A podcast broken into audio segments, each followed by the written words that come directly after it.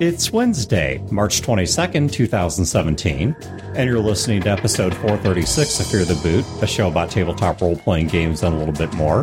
Running time for this episode is 36 minutes.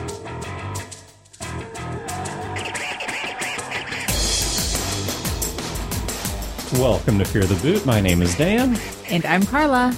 And that's it for the show tonight because all of the other hosts had other things going on, various personal and work emergencies. So, yeah, so you've got me and Karla. This is actually Karla's first time back on the mic in several years. Yeah, it's been a while. Yeah, the last show that you did with us that I can remember was the one on climate and world building that we did with. I know Keith was on it. I don't remember if Joe Wetzel from uh, Inkwell was on there or not. I think. Yeah, I can't remember. I know there were a few guests, but I can't remember who all they were. Actually, I should have been on another episode, but you kind of cock blocked me because I had this fantastic banter topic. Um, and, and just for the folks, you're going to hear lots of crazy noises because since mom and dad are together, every animal in the house is in this room with us. Yeah, and you, usually when we record, the dogs and cat hang out with Karla mostly. I mean, you occasionally get the collar jingle or that kind of noise. But now, because we're both in here, they have nowhere they else they uh, care to be, so they're going to be all over the recording table. I apologize in advance. Yep. But There- what was the show? Come here. What was the show you believe I should have had you on and didn't? Well, so I had this genius banter topic that I really wanted to pitch to the guys and to you, obviously. And it was all about the Big Bang Theory. And you're like, no, no, no, we don't want to talk about Big Bang Theory. It's just, I hate that show. And I'm like, well, I like that show. And then Wayne's like, well, I like that show. And then I think Chad was like, well, I hate that show. And I'm like, see, this is the banter topic. You're like, no, we're not going to talk about it. So, whatever. I kind of let it roll off my back, no big whoop. And then I come to find out that after I was dejected from that podcast, you ended up using it as a banter topic a few weeks later. So I was deeply, deeply wounded.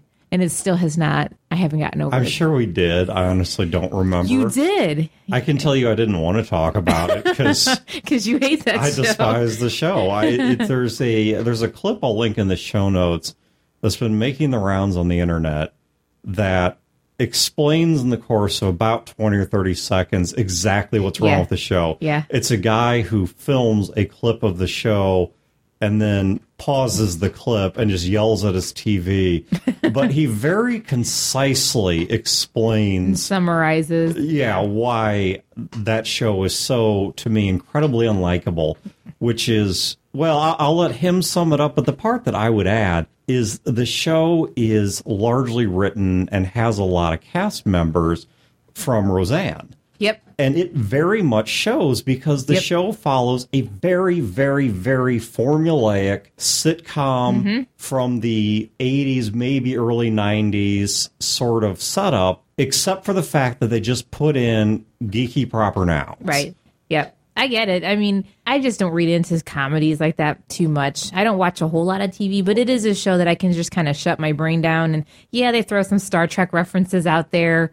Actually, they do more Star Trek than they do Star Wars, which I'm totally cool with because, you know, I'm a Star Trek fan. Right. And so it's just kind of neat when they have like debates about Picard versus Kirk and stuff because it's like, yeah, I get that, but I know that's the same reason why you hate it because they just threw it in there because it's a nerdy topic. when we well so when uh, pat john and i were at comic-con in i don't remember what year that was whatever year we went 2011 i think it's been a while, yeah it's been a little while but whenever we went to comic-con they were handing out different themed bags to carry your stuff in now we didn't get them because as press we got a different set of, of handouts right. but You had the press pass. yeah, we did. But as we were walking around, it was funny because we could actually identify the people that were True nerds versus the fake, nerds. by whether they had a Big Bang bag or not. Yes.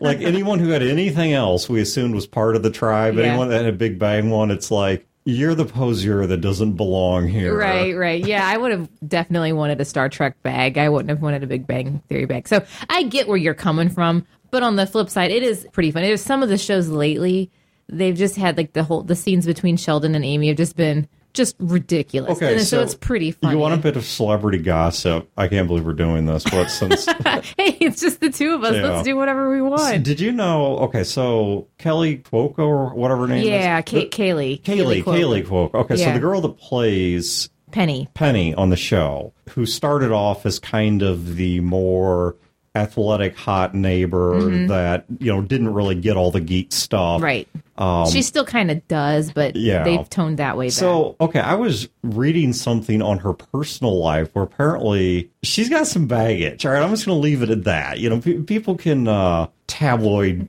check all of this if they want to see some of it.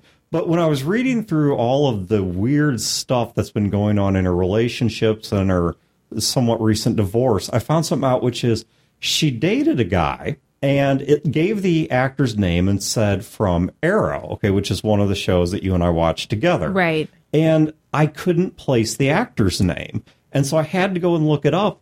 She dated for about six or nine or months or maybe about a year or something like that.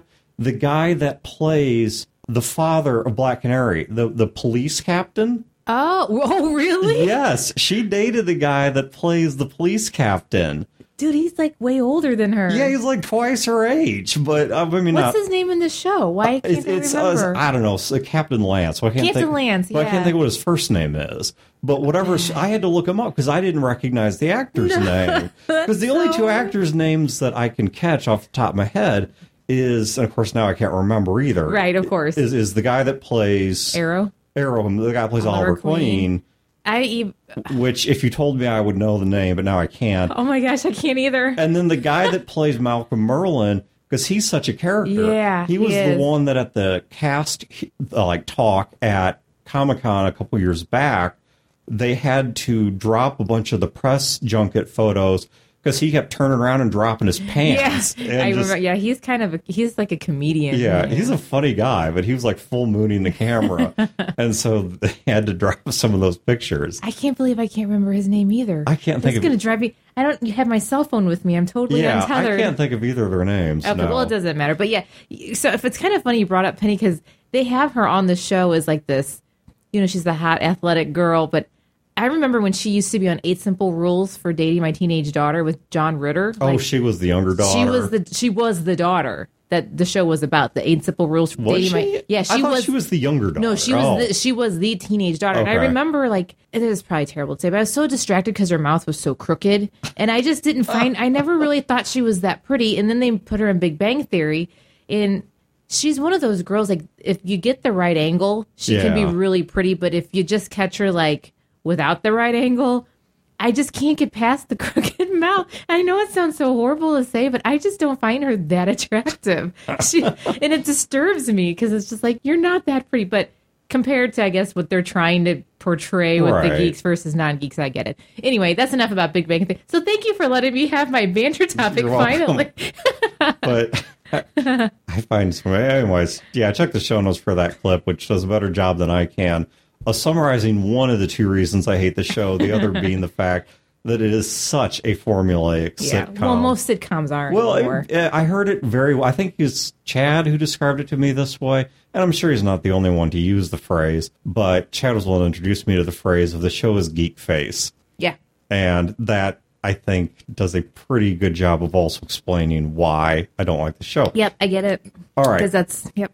So, speaking of terrible geek stereotypes, there's one that I think still holds true, but it holds true in a different way. Okay. Okay, when we started doing this show, there was a big interest in females in the hobby because of the fact that females were such a small minority of the mm-hmm. hobby. You know, it, that stereotype of every group had the one girl. Right. It's got a basis in reality. And if you looked at the numbers back then, what numbers there were, the, the RPG hobby is wildly understudied and underquantified. But if you look at what studies there were, I mean, even the most generous ones were coming up with the hobby being about 10 to 15% female tops. It's kind of like the University of Rolla, Yes. Missouri Rolla. and so a lot of people were very, very interested at the time. And so, what is it that brings females that do come into the hobby into the hobby? And there was a lot of games that at the time they would refer to as girlfriend games.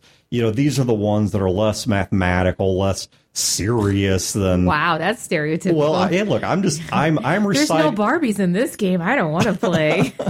I'm not endorsing this. I'm just telling you what was this is this is me reciting history, okay? But there was a lot of interest in what they called the girlfriend games, which were the role playing games or the board games or card games that were more likely than most to have a female following. Right. Okay. Now, one of the ones that sat sort of in an odd place because it had much better gender representation, even though it didn't fit the usual hallmarks of a girlfriend game, was the World of Darkness series with vampire and werewolf and which, as we know, got really popular not that long ago. Like crazy with the whole Twilight thing. I mean, Yeah, got, well, like the, super. the the urban fantasy thing is sort of coming back around, Right. but but there is a truth that I think is still as useful today as it was back then. Because if you look at the demographics or the best estimates of the demographics in the role playing hobby, the gap between male and female has still not closed. There's still not parity, but it is certainly closer to parity than it was before. Mm-hmm. So the, the female attendance at most major conventions, the players that are involved in the organized play groups and such, they're getting closer. All right. So the topic I wanted to talk about, though, is even though there is a growing parity, it's like organized play for like Pathfinder, D and D. If you look at like the turnstile attendance at places like Gen Con and Right. such, there are a gro- there's a growing number of women participating in the hobby, and that gap is closing. All right, but what Right. still I think exists, regardless of what we attach it to, social demographic, gender, it, it doesn't matter. Whatever we attach it to, I think a lot of people in their life have had that, we'll call them the reluctant gamer, okay? Someone who is not dead set against the hobby, right. but it's somebody that for whatever reason, because they're a good friend, because you don't have access to a lot of players, so you want to get everyone you can involved in this, because they're a significant other, whether that's the girlfriend or boyfriend that you want to draw into the hobby. There are a lot of people that I would call the reluctant gamer who would be willing to game, but it's hard to move them to get invested in the hobby, to give it a try. Now, I realize you're only one person, obviously. You don't speak for Oh, we can overgeneralize. well, yeah. the point being that, that obviously you don't speak for all of them, but what I think might be useful advice that we can pull out of this is as a reluctant gamer yourself, someone who will game, but only really, I mean, it, took, it takes a fair amount of coaxing and a fair amount of stuff to get you into a game. Let's talk about some of the things that make you a reluctant gamer and some of the things that I can do or the gaming group can do to get you invested. And I think I'm probably going to start right there.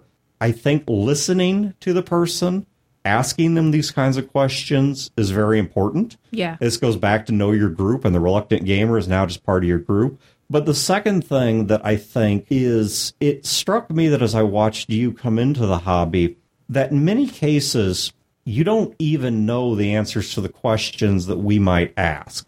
Because I can go to another gamer and say, well, what titles do you want to play? What genres? What style of games? And they've got answers to all this. But if I go to you and say, well, would you be interested in a game of this?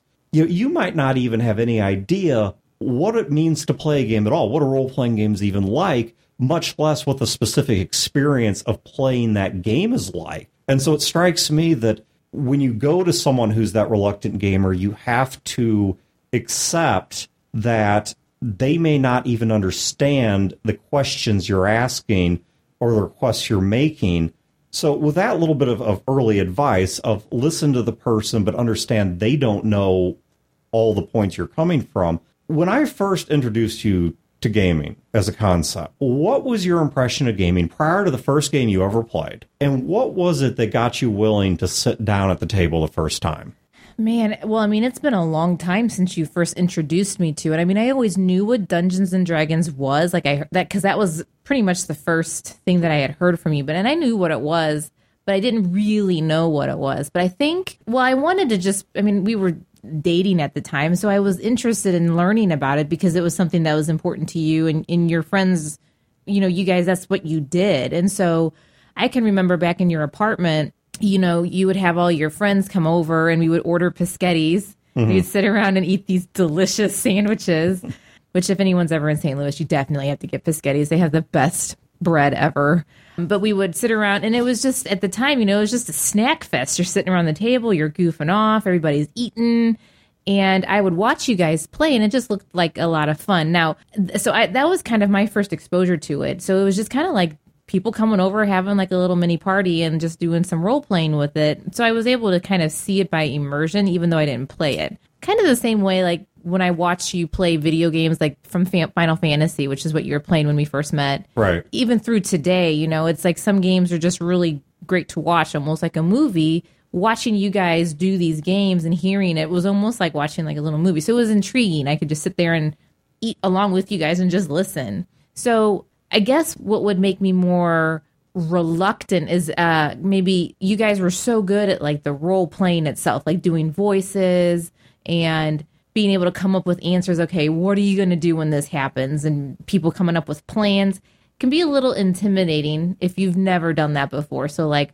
well, I don't want to do voices. I'm really bad at accents and all this. So, I don't want to do that in front of people. So, that made me a little hesitant to ever do it. And so, again, dusting off cobwebs, trying to think about when we first, when you first introduced me to it. So, I don't know if that answers your question. I can tell you though, just like fast forwarding to today, my coworkers, friends, they know you do a podcast on role playing games, and Right. so they're they don't really know what the, that is. And of course, you know, it's like, well, you mean like Dungeons and Dragons, and that's what everybody always says.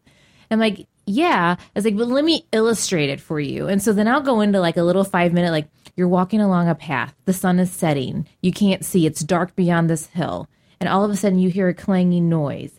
And over this hill you see something shining. You know and i paint a picture for him Right. and i said you know this happens. What are you going to do? And they're like oh man gee well i i don't know what i would do. And i'm like well you have a sword. So what are you going to do? You know and and they're and they get really excited like that's awesome and Let, me- let me pause you there because Okay. there, you, you've raised a few points that I want to highlight. okay The first one is that Chad has often said on this show that role playing is not a spectator sport. And I largely do agree with him that I think it- it's always a bit awkward to have that person sort of hanging around but not playing, particularly the people that are not really familiar with them. I think it helped that my friends, when we were doing that, they knew you, they were comfortable with you being in the room. But it is interesting to hear that it was your observation of the game that demystified it and helped build your interest in it. well yeah And so, you know, that runs very counter to the idea that role playing is not a spectator sport, that maybe there is some value in having somebody watch the game because they might get interested. Well, let me just stop you right there. Right now, there's an extremely popular TV series on Netflix called Stranger Things, and the whole thing starts off with you watching kids play a role playing game. Yeah. I mean, that's how it launches, and they come back to that numerous times. So, is it a spectator sport? Well, no, it's not like you would pay money to go watch it, you know, like on the big screen TV, but it is something that some people find intriguing. And so to go back to your initial question of like what what did you do is well you don't know what you don't know when you when you first hear about Sure. it. So as you learn and understand kind of what it is, then yeah, like you said, it demystifies it. Right. And, Uh, okay. So the next point that you raised was you talked about the fact that it can be overwhelming because of the voices, because of things like- Intimidating. intimidating. Yeah. Right. But there, there's something that I got introduced to by Ryan Frederick, who I know you've met. He's come up for Fear the Con. Yeah. I mean, pretty much every year. And uh, he had a something that I saw him do in a game for someone that was kind of an outsider to the hobby. Not exactly, but kind of an outsider to the hobby. That I thought was really neat. And I mentioned this in a prior episode, but you mentioned it again when you were talking about the example of illustrating this to your coworkers. So you give them a quick hit of what role playing is like. Here's a scene. What would you do? Mm-hmm. And people play this game all the time with movies and television shows. Well, if that was me, right. I'd have picked up the gun. I'd have called the cops. I, you know, Don't run up the stairs. There's- yeah, exactly. And one thing that, that I saw Ryan do that I thought was great that helps to bring it down a notch is he immediately made known some of the buttons and levers in the room. And what I mean by that is let's go back to your example. So the sun's setting, you know, you're walking along, you hear a clanging over the hill. What do you do? Okay, but but right there, that question alone, what do you do, can be intimidating or overwhelming.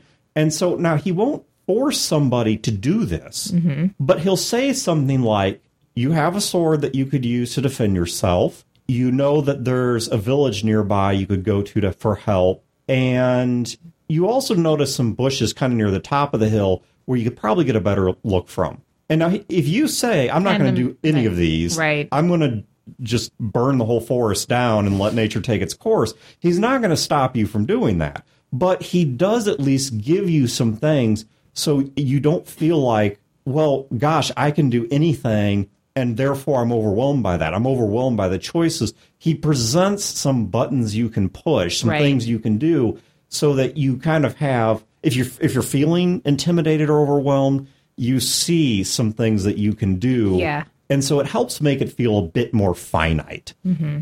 Yeah. Do you think that kind of thing would have helped you? my issue wasn't with what to do. I think it was how to do it. So, like, for me, it's just hard. I feel silly acting and doing voices because I'm not good at impersonations. I'm not, I can't, I mean, any, I can try to do any accent and they all end up sounding Russian at the end. It's like, I'm just really bad at it. play a Russian. yeah. Well, but then it'll turn into something else because I'm just horrible at it. So, you know, if I want a character, I just I don't want it to be too crazy and diverse because I want my character to be interesting, but I don't want to start out with like Marina Sirtis when she started as Deanna Troi. She's English, you know, and she had like she was trying to do this one accent and by the end of the show her accent was totally different. You know, I don't want my character to just like change because I'm unable to keep with the character. Right. So I think for me, it's more like what to do is not hard because you know the the few games that I've actually played with you, I never had a problem coming up with what I did in a situation or rolling for initiative and and my actions. That was never an issue. It was more, do I do a voice or do I get really mad and yell or do I just kind of say what I'm doing like I'm really angry and I'm going to lob off his head. Do I just say I'm really angry and I'm going to lob off his head or do I slam my fist down on the table and scream bah! and then I cut off his head, you know, and with the motions and everything. It's that's kind of where I think for me I get a little intimidated when other people at the table can do it really well. Well, one of the other things I wanted to talk about that you just kind of pulled in there from a different angle is familiarity. Okay, you didn't know role playing games, you didn't know the details of the hobby, but I was able to find something you did know and were interested in, which Yeah. was Star Trek. Yep. And so the the title that I was able to get you to play first was Star Trek because of the fact that you're a big Star Trek fan.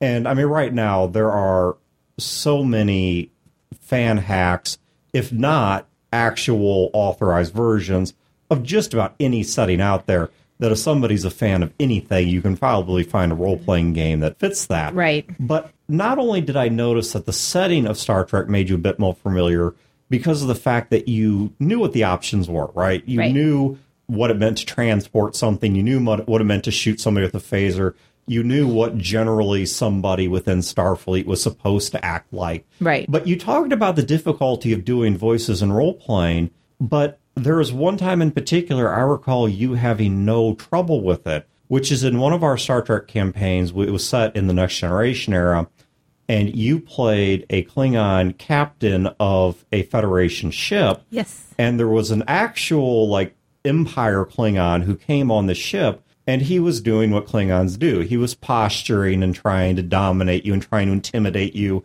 You know, it just, that's what they do. And you had no problem taking on a voice and telling me that you're headbutting him. And then you guys ended up having a fist fight, which, according to the sheets, you should have lost. You weren't that good at hand to hand combat. Right. But he could not roll to save his life. And so you beat him down. I mean, you're right there in the ready room next to the bridge, where in Next Generation you see Picard quoting Herman Melville and, and sipping Earl Grey tea. And here you are just beating some guy's ass around the table. Well, and just- you had no problem doing a Klingon voice and Klingon things. Well, and- well, so I got to add some context to that. So, number one, that was literally the last game we played. So, that was within the past couple of years. Right. So, I've had a couple games under my belt. Number two, I didn't do a Klingon voice. I just talked like me. I was just, I think, raising my voice because we were in the battle. So, I didn't actually do like a blah, blah, blah, blah. But that but- is a voice. But I mean, if you raise, Yeah, I got more into were- the character. Exactly, you weren't being purely conversational. Right. You weren't being what we tend to call third person role playing. Right, right. Of saying, well, my character does this, as opposed to saying, I do this. Y- You were very much in the character. Yeah, I was in the character. Well, that was a freaking awesome character, and I think part of what Star Trek, the game allure is, is that you do have to go through so many dice rolling to build your character, so the backstory kind of gets written. I think that actually that makes me remember. And another thing is coming up with the backstory. I'm not a good storyteller, like coming up with you know whenever we name a dog or name anything, I'm like, what should we name it? Because I'm just not good at coming up with that so having to come up with a character name was like, ah, crap. I, let me. What's around the room? Uh, wall. Okay, let's go with wall. you know, and then so then having to build a, a Well, backstory. Klingon. Just put a K in front of it. So now I am the Klingon Kowal. Captain Kowal. Cool. No, but I mean, well, that that Klingon actually did come up with a name with, but going back to the beginning, it's like coming up with a character name is like, well, crap, that's hard. And oh, now you got to come up with a backstory. I'm like, son of a bitch, I don't know what to come up with, you know. But with the Star Trek game, it kind of comes up with itself. So that was that. So to go back to some of the questions you were asking, like what would pull you in? Well, to maybe- translate this a bit for anyone not familiar with Star Trek, what she's talking about is in the character creation system. creation, yeah. There's a it takes you through the stages of your life. and Starfleet and all yeah, so you start off with what did you do as a kid? What did you do in Starfleet? What did you do in your prior tours of duty? Yes. It's a very life path sort of way. It's uh, not quite as detailed, nowhere near as detailed as the Traveller character creation system, but it's that kind of thing where you go stage by stage through your life. So, okay, continue. Yeah, so I mean, but basically, that's a great way to summarize it. So it takes a lot of that guesswork and that you know creativity piece of it. If you're not good at it, out. So you can just say, okay, well, according to the dice, this is what happened when I was in Starfleet. So then you can easily kind of say, well, I screwed up in this, and and then you can start kind of filling in like those Tetris blocks, if you will. So that definitely. It's a suggestion to someone who's reluctant to gaming. Going back to the example that you had, where like giving the levers and, and options they can do in a story is maybe with the character creation itself, maybe have some pre-written characters that somebody can pick from so they don't have to think so much about it. be like you know we're going to do this game don't worry about creating a whole character but here's like five characters that i've created are there any of these that look interesting to you that you can start from and then you can customize it if you want but here's a lot of the groundwork so that's kind of what star trek does and that's what makes it kind of easy so that helped me build my character for this latest klingon so anyway my whole point of going down this road was just to set some context that yes i got into that character but I was a little bit more used to gaming. I've done it a few times, so I was able to. And it was in a universe that I love. Right. So there was just a lot of things that went really right. And I really hated that that game kind of dissolved. Um, Well, 'cause and- that was a good one. But so that, that kind of adds. Right. And, and I think there also is a useful point in there, which is in addition to going with points of reference for the setting and for the game itself, you can also do that with the character. Yes. So if someone says to me, okay, I want to play my first game and I'm really interested in the show Supernatural. Mm-hmm. all right. Well, there's role playing games that would do a pretty good job of handling a game like Supernatural. I'm, pro- I'm guessing it's probably fan made Supernatural games anyway. sure Maybe there's an official one I'm just not familiar with. But I have no doubt that if somebody came to me and said that was their first game, or I was trying to get them into their first game, I could ask them, well, who's a character on the show you like? Could be a major one, could have been a minor one, could have been just somebody who popped up on one episode. Okay, so you've given me a character. You like this. You'd want to be this person. Well, let's see if we can change it up a little bit, just so it's not exactly that same person. It's a little more yours, but we can use that as a pretty good starting point. Yep. And for example, if we look at Klingons, Next Generation had a lot of good Klingon characters that you could draw inspiration from. Yeah, which I did because Worf rescued me or, or inspired me to Yes. join Starfleet in my character. Yeah. Yeah, because I think your character was actually from that. th- There was an episode of Star Trek Next Generation where there was a bunch of Klingons that had survived Yeah. their fight with the Romulans and were being kept on a planet. Yeah. It was like a prison planet. It was like it was like a gilded cage where they like they weren't being tortured, but they were just losing their culture. Right. And the Romulans were raising them in a way that was nice. It- they weren't harming them, but i- at the same time, they were not allowing them to act according to their nature. They Yeah. weren't allowing them to be Klingon. And you had been there when Worf visited that world Yes. and wanted to reconnect with your Klingon roots. And, and we'd worked out somehow that you'd gotten off that planet, or I don't remember what. Yeah, I don't remember the. But that was why you joined Starfleet and where you took your inspiration from. Yeah. So, y- y- but the point is that I mean, it would that there was a character that you were able to link to, or a series of characters, so that the Klingons in that colony was something you can link to. Being out of place or trying to rediscover yourself, that's a pretty common human experience. And if it's Worf that you're aspiring to be, well, there's a whole series of characteristics because there's a lot of episodes about how he felt caught between two worlds, Right. being both well, I was only half was- Klingon. Right. Well, and, and Worf was he was raised, Raised by by, humans, yeah. So he wasn't raised by Romulans, but he was raised by humans, and you know he felt caught between two worlds. Yeah. Because of the fact that he was both Klingon and Starfleet, and he was Klingon, but really in many ways he Was human. he was human in in many ways, and so I don't believe I don't think he was half no, he was full Klingon. Yeah, he was just full raised. Klingon, He had right. human parents. Right, as opposed to like Spock, who was half Vulcan, half Right. human, and had one parent of each. But he had been raised on the opposite side. He'd been raised in the Vulcan culture, Right. and was having a lot more trouble understanding his humanness, Yep. as opposed to Worf, who oftentimes struggled to understand his Klingonness. Right. And then, of course, had to demonstrate that to an entire planet of people, one of which was your character. And so I think that was another great frame of reference. Yeah, for sure. So before we wrap this one up, is there anything else you want to throw in kind of as some last thoughts here for the people at home? Yeah, so I was just gonna. I was thinking about other things that kind of put me in that category of a quote unquote reluctant gamer, and I think it's just personality traits. I mean, I'm a very active person, and it's hard for me to sit still for very long. You know, I love to be outside. I love to be up and doing things, and so part of it what makes me reluctant to to want to do a campaign is just the length of the games because you know if it's a gorgeous 75 degree day and it's sunny I'm not going to want to stay inside playing a role playing game for nine hours. That's just who I am. Sure. So I think it's just establishing like if we were to get together on a weekly basis or bi weekly or however often to do a game, just making sure that there's breaks built in or that maybe on a nice day you only do it for a couple of hours just for those of people who are like me it just because it's hard it's really hard for me to just sit at a table Yeah. for eight hours Yeah, you guys know that giant burning ball in the sky we're constantly trying to escape. Karla is really fond of it.